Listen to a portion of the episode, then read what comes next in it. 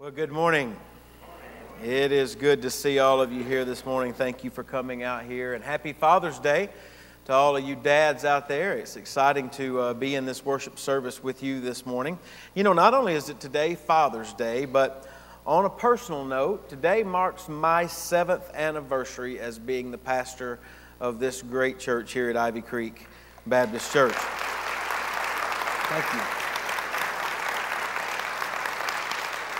I, I, I, was just reflecting back on that this week and just thinking about the past seven years. And, and it occurred to me not only do I have the privilege of being able to pastor my own dad, who's sitting right up here, and you know, I'm just returning the favor because he was my pastor all of my life growing up and, and uh, you know, being a preacher's kid. And not only now I have the opportunity to be his pastor and, and my mother and, and, and my family as well. But I just began to think a lot about a lot of the men, the spiritual fathers that I have had in this church. Men who may not be old enough to be my dad, but nevertheless, they are men who have invested into my life.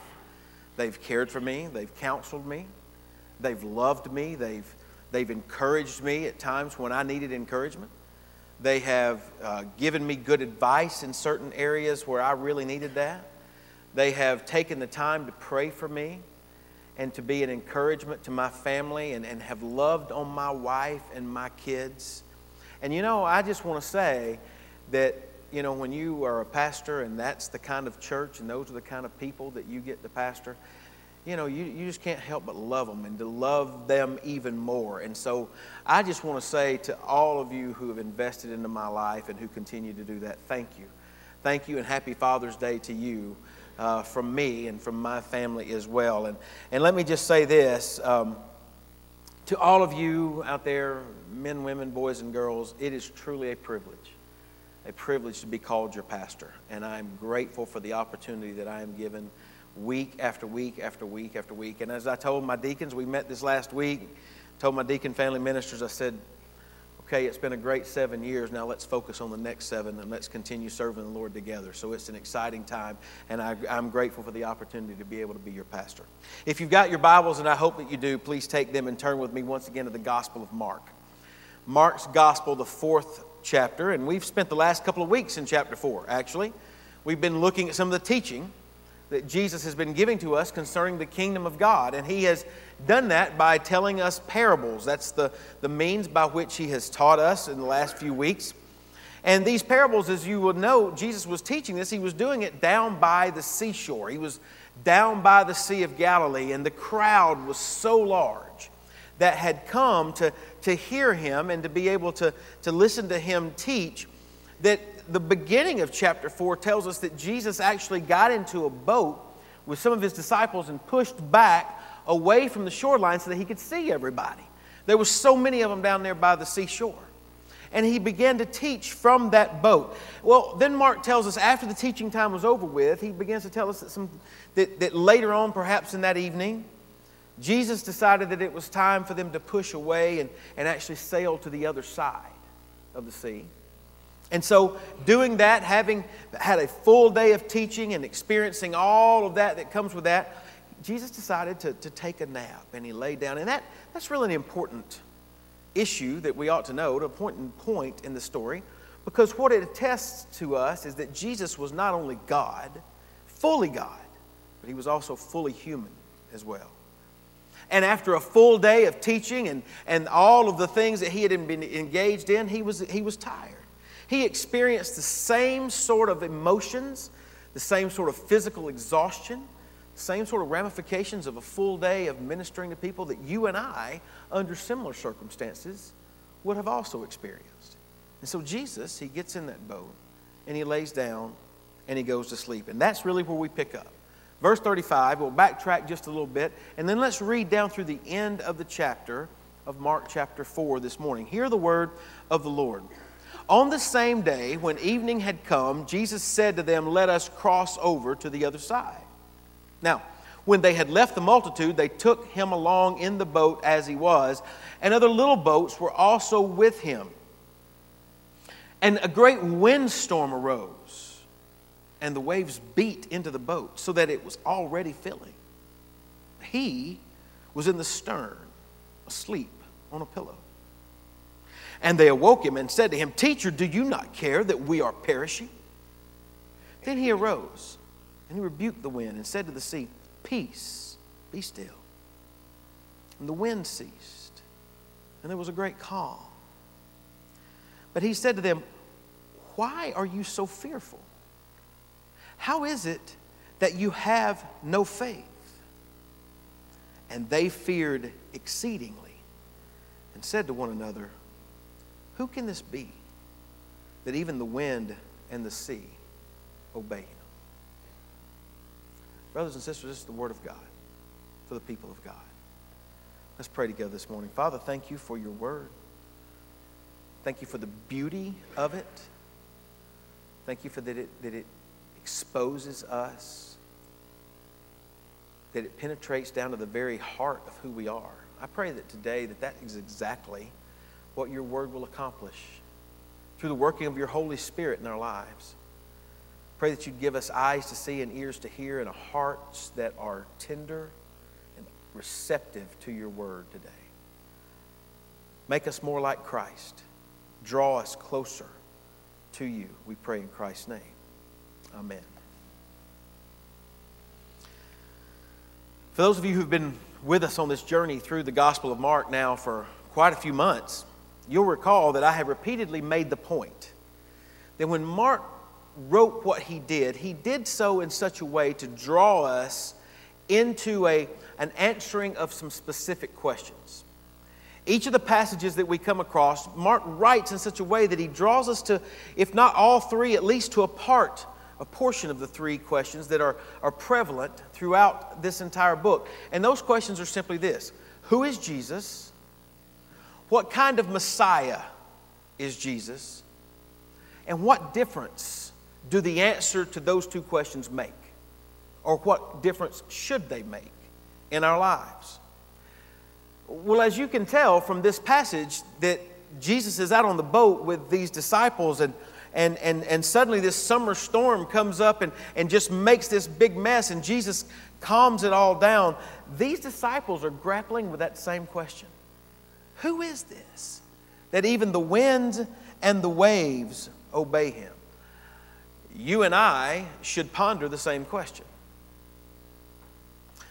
A few years ago, it was on a warm summer night like what we've been having recently, and then there was a summer storm kind of moved through uh, where we were living at the time over in Dacula, and, and it struck just about bedtime. And Caroline and I were tucking our kids into bed, and, and in the process of that, right in the middle of it, there was a big clap of thunder outside, and it was one of those kind that sort of jar the walls and scare you a little bit. And, and I was just putting Maggie down, and Maggie looked up at me, and she told me that she didn't think she was going to be able to sleep by herself with all that lightning and thunder going on. And I, of course, wanted to reassure her that she would be fine, and all she needed to do was listen to the music that we had playing on the radio, and, and that she could pray to Jesus, because Jesus is always there in the middle of everything, and just to, just to calm down, everything would be good. A little later, after Caroline and I had gone downstairs, once again the lightning just lit up the sky outside, and it was one of those kind that was immediately followed by that thunder, and it was loud, and it was right on top of us, and Sure enough, there comes the door open. There's Maggie. She reappears. And she reminds her mother and I that she couldn't sleep by herself with the storm outside. Now, what struck me about what Maggie asked was not that she asked me to stop the storm. That thought never even occurred to her. Even at her young age, she realized that storms come. She realized that, that winds blow. She knew that lightning flashes, and she knew that thunder rolled and was loud and scary. But she didn't even think to stop to ask me to stop the storm.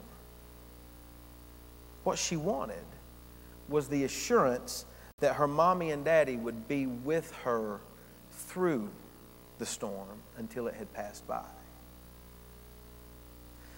Now, in reflection on that experience through the years, I have often thought about how much more mature and theologically correct Maggie's response to that storm was than my responses typically are.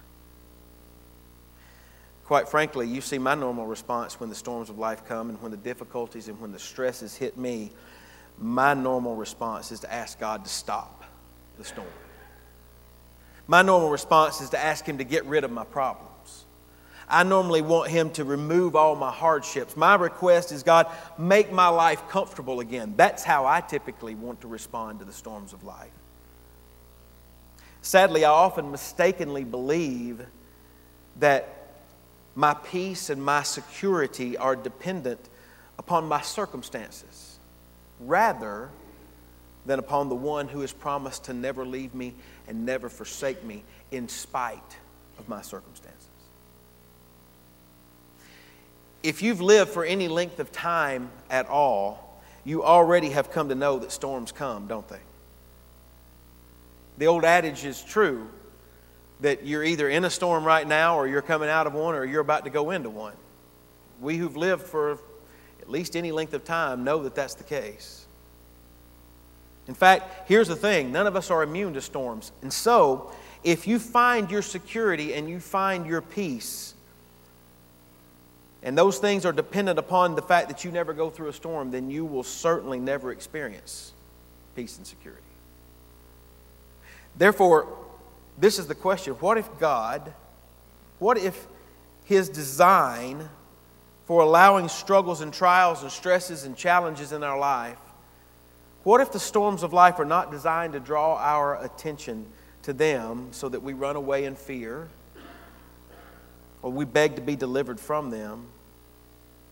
What if their design is not to draw our attention to ourselves and to the grief that we may experience over the loss of of a loved one or our health or our financial security. But rather, what if God's design for the storms that come into our lives are to draw our attention to Him? What if God allows storms to come in order to reveal the one who will be there until the storm passes? The passage that I've read from you for in, in, in, Mark's gospel here has likely been a very familiar story. You've likely heard it since you were an infant. It's one of those favorites that many pastors preach from and that we have all kinds of stories and we've probably heard it a thousand times. This is my goal this morning. I hope that your familiarity with the text will not actually distance you from it. That's happened sometimes. Sometimes we become so familiar with a passage of Scripture that when we hear it read, we just immediately assume that we know all the answers that there are to it. I hope that that won't happen today. Not because I think that I'm going to be able to reveal anything to you that you've not had revealed before, but because the Word of God is still active and it's alive and it still works and it's still, the Holy Spirit still uses it to bring understanding to our hearts and conviction there as well. Today, I want to point you to a few things that I think will help us better understand this narrative. Things that I hope will challenge our thinking with regard to the storms of life and to the Lord who is greater than all those storms. The first thing that I want you to note, and I've included it on your outline, if you received a bulletin when you came in, it's there. The first thing that I want you to note this morning is this obedience to Jesus does not insulate us from the sudden, surprising, and severe storms of life. Notice this, according to verse 35, it was at the command of Jesus that his disciples set sail for the other side of the lake. Jesus tells them, Let us cross to the other side. So, in obedience to what Christ had asked them to do, the disciples began to make their way across the lake. And then, according to verse 37, that's when the great windstorm actually arose out of nowhere. The waves began to become so great, they were coming over the sides of the boat and filling up the boat, and, and it, the, the, the, the perishing was, was there. They could potentially drown and the boat sink. And what was true about the storm that these disciples encountered, you know, it's also true about a lot of the storms that you and I encounter in our lives. Often they come about suddenly.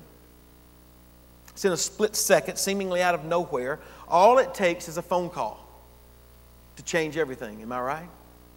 Phone call from a doctor's office with results from a scan and a test that you had.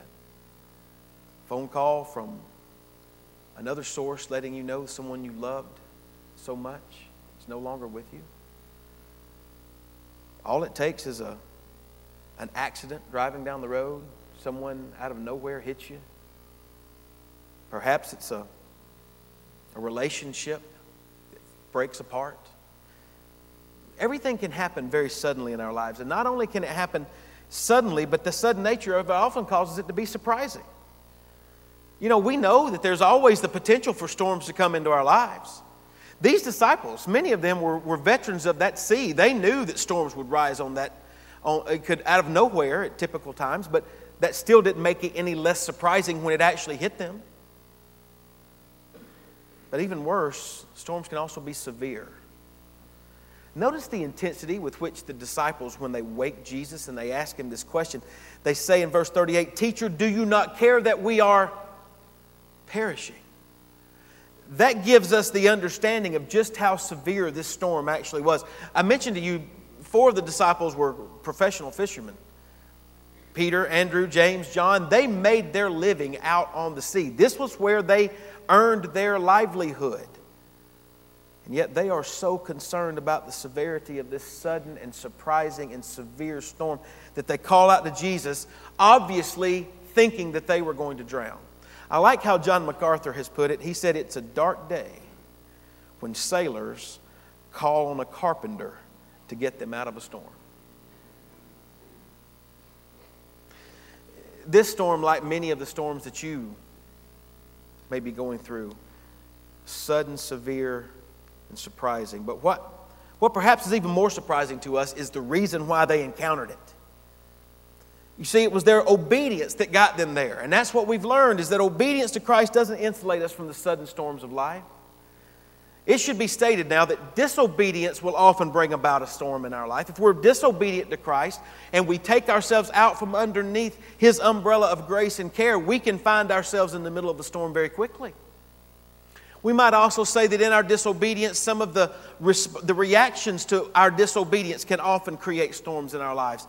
That is also true, but patently true here in this passage is that it was the obedience of the disciples that brought them into the middle of this storm. That consideration may unsettle you, it may even unnerve you. Perhaps you've always thought that obedience would keep you from having problems. Maybe you've operated off of the concept that if I just live a good life and do good things, then, then everything will go well for me. Maybe you've always thought, well, if I just do what Jesus says to do, or if I go where Jesus tells me to go, then somehow He will just make and chart an easy course for my life, and I'll be free from trouble. If that has been your thought processes, this passage is going to challenge that line of thinking. You see, if you have come to believe that only, only in a God that prevents you from going through trouble and storms, then when a storm comes, you will have only one of two options. You will either have to run away and find another God to believe in, or you'll have to re examine your understanding of God. And an honest reading of this text and an honest assessment of our own life experiences tell us that furious squalls will come without warning, suddenly, unexpectedly, surprisingly, and severely. What we know is when that happens, Following Jesus does not insulate us from their attack on our lives. That's the first thing we need to know. Second thing that I want you to note from this text is this when storms come, we may mistakenly believe that the Lord is uncaring. We may mistakenly believe that the Lord is uncaring. The scene out of, of, of Mark's gospel here in the Sea of Galilee is reminiscent of, well, Gilligan's Island. I grew up watching Gilligan's Island. Some of you probably did too. You remember how that that song there went, right? The weather started getting rough. Tiny ship was tossed. You know the next, the next line, right? That's just like Mark 4. But then, Gilligan's Island, if not for the courage of the fearless crew. Now, that that has no parallel with this passage in Mark 4. Because this crew was completely overwhelmed with terror they were so scared about what was happening. They were in desperation. They, they were so desperate that they wake Jesus up, who, by the way, had been sleeping this entire time on a cushion in the boat. And then they rebuke him when they wake him up. They say, Teacher, don't you care about what's happening to us? Don't you care that we're perishing? R.C. Sproul, he observes this. He said, How typical of the creature to rebuke the Creator. How like the servant to sass the master. In this instance, what we recognize is that to the disciples, Jesus seemed to be unaware. He seemed to be uncaring for the danger that they faced. Now, let me ask you does that fact that Jesus is asleep when this great big old storm is nearly going to swamp this boat, does that bother you? Certainly not what we expect, is it? Perhaps we might even go so far to say, is that sleeping is not exactly the image that we really would like the world out there to know about our Savior. That He sleeps when storms come. But consider this that Jesus can sleep in the middle of such a raging storm, it actually represents a deeper significance. It represents a sign of trust in God. It, it represents a deep and abiding trust that is contrasted with the utter terror that is being displayed by the disciples. But the disciples don't interpret Jesus' sleep as evidence of his trust in God. Rather, they regard it as a token of his indifference to their safety. So when they wake him up, they ask, Don't you care? Various commentators have noted the bitter irony that actually takes place here. Because you see, on this particular night, the disciples are upset with Jesus that he's sleeping while this storm is raging. But if we fast forward to the end of Mark's gospel, we'll find that in the Garden of Gethsemane, Jesus asked those same disciples to stay awake and to pray with him during the night of his terror as he awaited the crucifixion that would come. And these same disciples continued to nod off and go to sleep.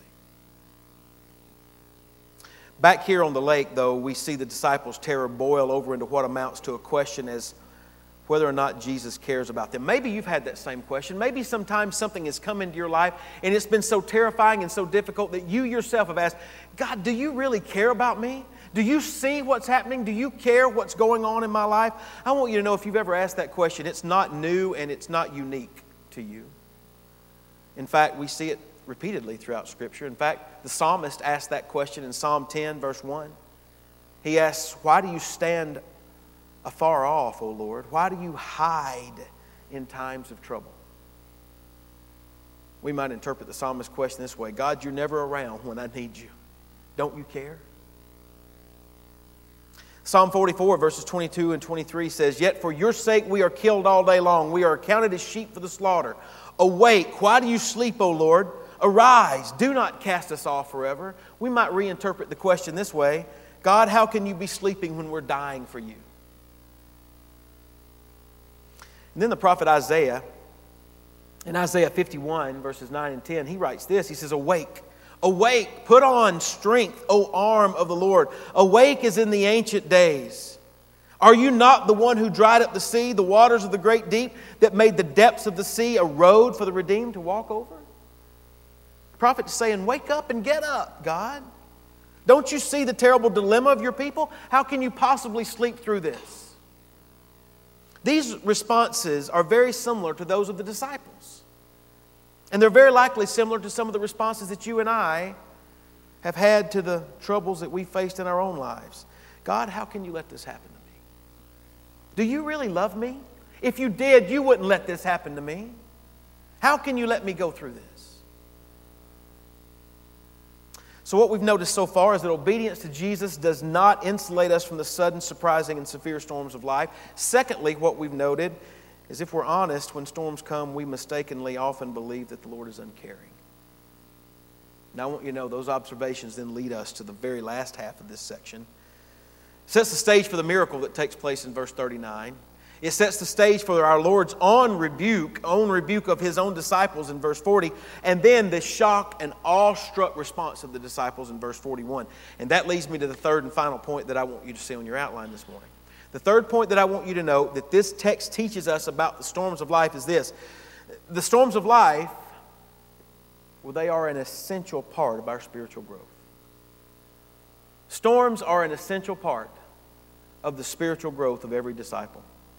Notice what happens when the disciples wake Jesus up. Verse 39 says that Jesus stood up and he said, Peace, be still. That's very nice in the English translation. The Greek has it a little more forceful. Jesus stands up in the boat and says, Shut up, hush, quiet. And you know what happens? Suddenly, the wind stopped blowing, just quits. Not only the wind, but the waves stop rocking. Now, let me ask you this.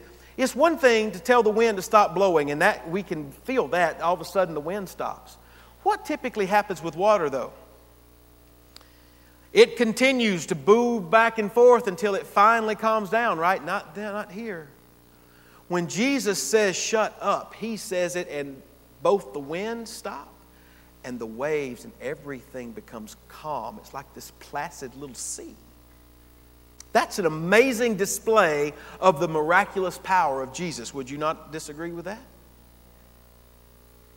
Then in verse 40, we read that Jesus then turns around, looks at his disciples, and he said to them, Why are you so fearful? Now, here it's Jesus' turn to issue a rebuke. Earlier, they'd ask him, Did he not care that they were perishing? Here, he wants to know why they're so afraid. And in all honesty, we might say, Well, it's obvious why we're afraid. We were about to drown.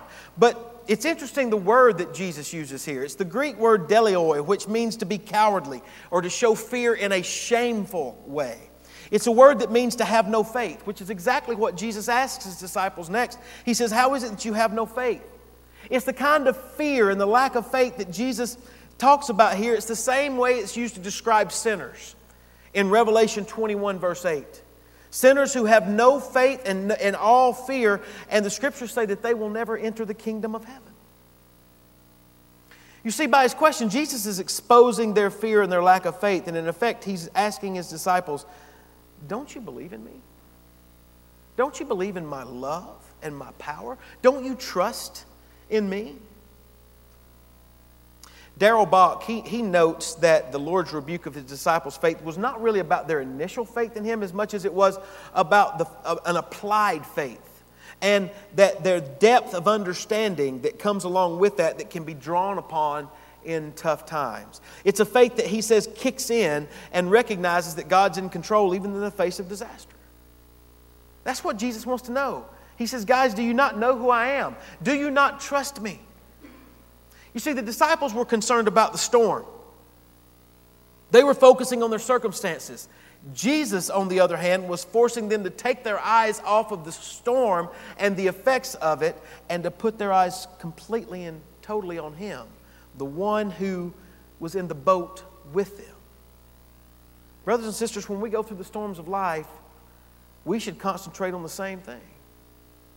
Consider what the scriptures tell us elsewhere. Again, back to the Psalm, Psalm 89, verse 8 and 9. The psalmist writes, O Lord God of hosts, who is mighty like you? O Lord, your faithfulness also surrounds you. You rule the raging sea. When its waves rise, you still them. Or consider the 46th Psalm God is our refuge and strength, a very present help in times of trouble. Or the 107th Psalm Listen to this one. Those who go down to the sea in ships, who do business on great waters, they see the works of the Lord and his wonders in the deep. For he commands and raises the stormy wind, which lifts up the waves of the sea, and they mount up to the heavens, and then they go down again to the depths, and their soul melts because of trouble. They reel to and fro and stagger like a drunken man and at their wits' end, and then they cry out to the Lord in their trouble, and he brings them out of their distresses. He calms the storm so that its waves are still, and they are glad because they are quiet. So he guides them to their desired haven. Many scholars have noted the similarities between Mark 4 and Psalm 107. Both texts point us to the ability that the Lord has to transform a great storm into a great calm with just a word. And both texts actually reveal that God has the power to do that because He's the one who created the sea to begin with. See, if the disciples had only understood that they had set sail with the one who had such power, then they would have had to have confessed that all of their fears were groundless.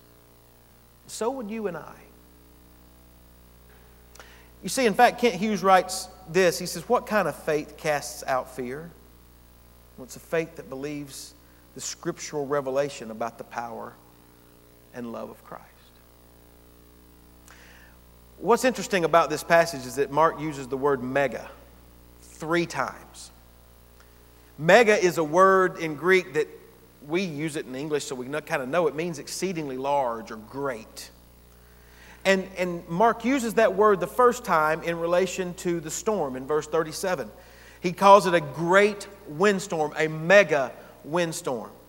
Then down in verse 39, he describes the great calm, the mega calm that came across the lake after he had spoken to it. Then finally, Mark uses the word mega to describe the great fear of the disciples once Jesus had stilled the storm. verse 41, he says that the disciples feared exceedingly, or literally, they feared a great fear. They feared a mega fear. That word fear is different from the other one. This is the word that we get our word phobia from. And phobia kind of is the, the, idea of a terrified, to be greatly alarmed. But with that understanding also comes the connotation of having respect, being awestruck, showing reverence toward. And that is obviously the effect that Jesus' miracle had upon those disciples.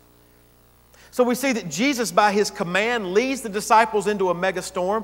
By his command, he calms and brings about a mega calm. And then, because of the miracle, he creates another mega storm inside the hearts of his own disciples. In fact, I believe this is Mark's message to us. Having encountered the raw power of Jesus, the disciples are awestruck. They're astounded by what has transpired, and they want to know who can this be that even the wind and the sea obey him? Who indeed? Friend, what this passage teaches us is that Jesus is the one who not only can handle nature, but as we'll see next week, the Lord willing, he can handle the demonic powers of the world. And as we'll see in weeks following, he can raise those who have died from the dead. What we're going to learn is that this man, this God, this Jesus, he is the one who has all power over all things, and that power extends even into my life and into your life. That's the primary point that Mark wants to convey. Too often, this passage is taught to mean that Jesus is the answer to all of life's storms. Too often, this passage is, is, is taught that if you'll just call on Jesus, well, he'll calm all the storms in your life. However, the emphasis in this passage is not on how we are to avert the storms of life. In fact, none of us can avert the storms of life. The truth is, if we live obediently to Christ, we're going to encounter some storms in our lives. When they come, we shouldn't imagine that the Lord has somehow forgotten about us that He has somehow gone to sleep on us and that He doesn't care. Rather, we should recognize that through the storms we face, we are able to grow and we are able to mature in our faith, knowing that the Lord Jesus is greater than any storm that we face.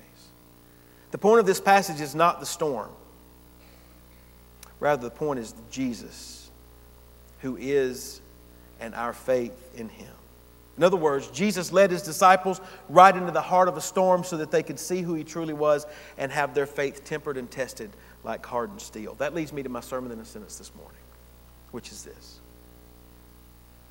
The storms of life provide us with the opportunity to be awestruck at the identity, authority, and majesty of Jesus and of the faith that we must have in him. You know, as I considered this passage this week, I was drawn really to the panicked response of the disciples and just how like them I am. In fact, in Matthew's gospel, the parallel to this, the disciples are quoted as saying, Lord, save us, we are perishing. You see, the reality of the threat of death was real. In fact, what this storm and what the storms that you and I face remind us in the broader sense of is that the threat of death is always there. Because of sin, the Bible tells us that all of us face the reality of death. And not just physical death. All of us understand that. But because of the reality of sin, we all face the reality of spiritual death, which by its definition means eternal separation from God. However, I want you to know just as Jesus displayed his mighty power to calm the winds and the waves of the Sea of Galilee, he has also displayed his mighty power in being able to calm the storm of death in your life. He did that by coming to die in your place on the cross at Calvary. And the scriptures tell us that those facing sure and certain spiritual death, if they will acknowledge their sin and cry out to God to save them through the work of His Son Jesus, God will do that. Jesus miraculously rescued his disciples from the storm that they faced, and he promises that he will miraculously rescue any and all who will cry out to him and ask to be saved. If you've never done that, then I want you to know the Lord bids you to do that today. He invites you to receive his salvation, to receive his rescue from the mega storm that is created in your life by sin. Trust in him today and be saved. Perhaps you're in the middle of a storm right now in your own life for various reasons. Know that the Lord does care about you. Know that if you are a Christian, He is in the boat with you. You can call out to it. Your peace and your security, they are not tied to your circumstances. Rather, they are tied to the Christ who loved you and gave Himself up for you. So you can trust in Him and let Him provide you with the strength that you need. Brothers and sisters, this is the Word of God for the people of God. Let's pray together.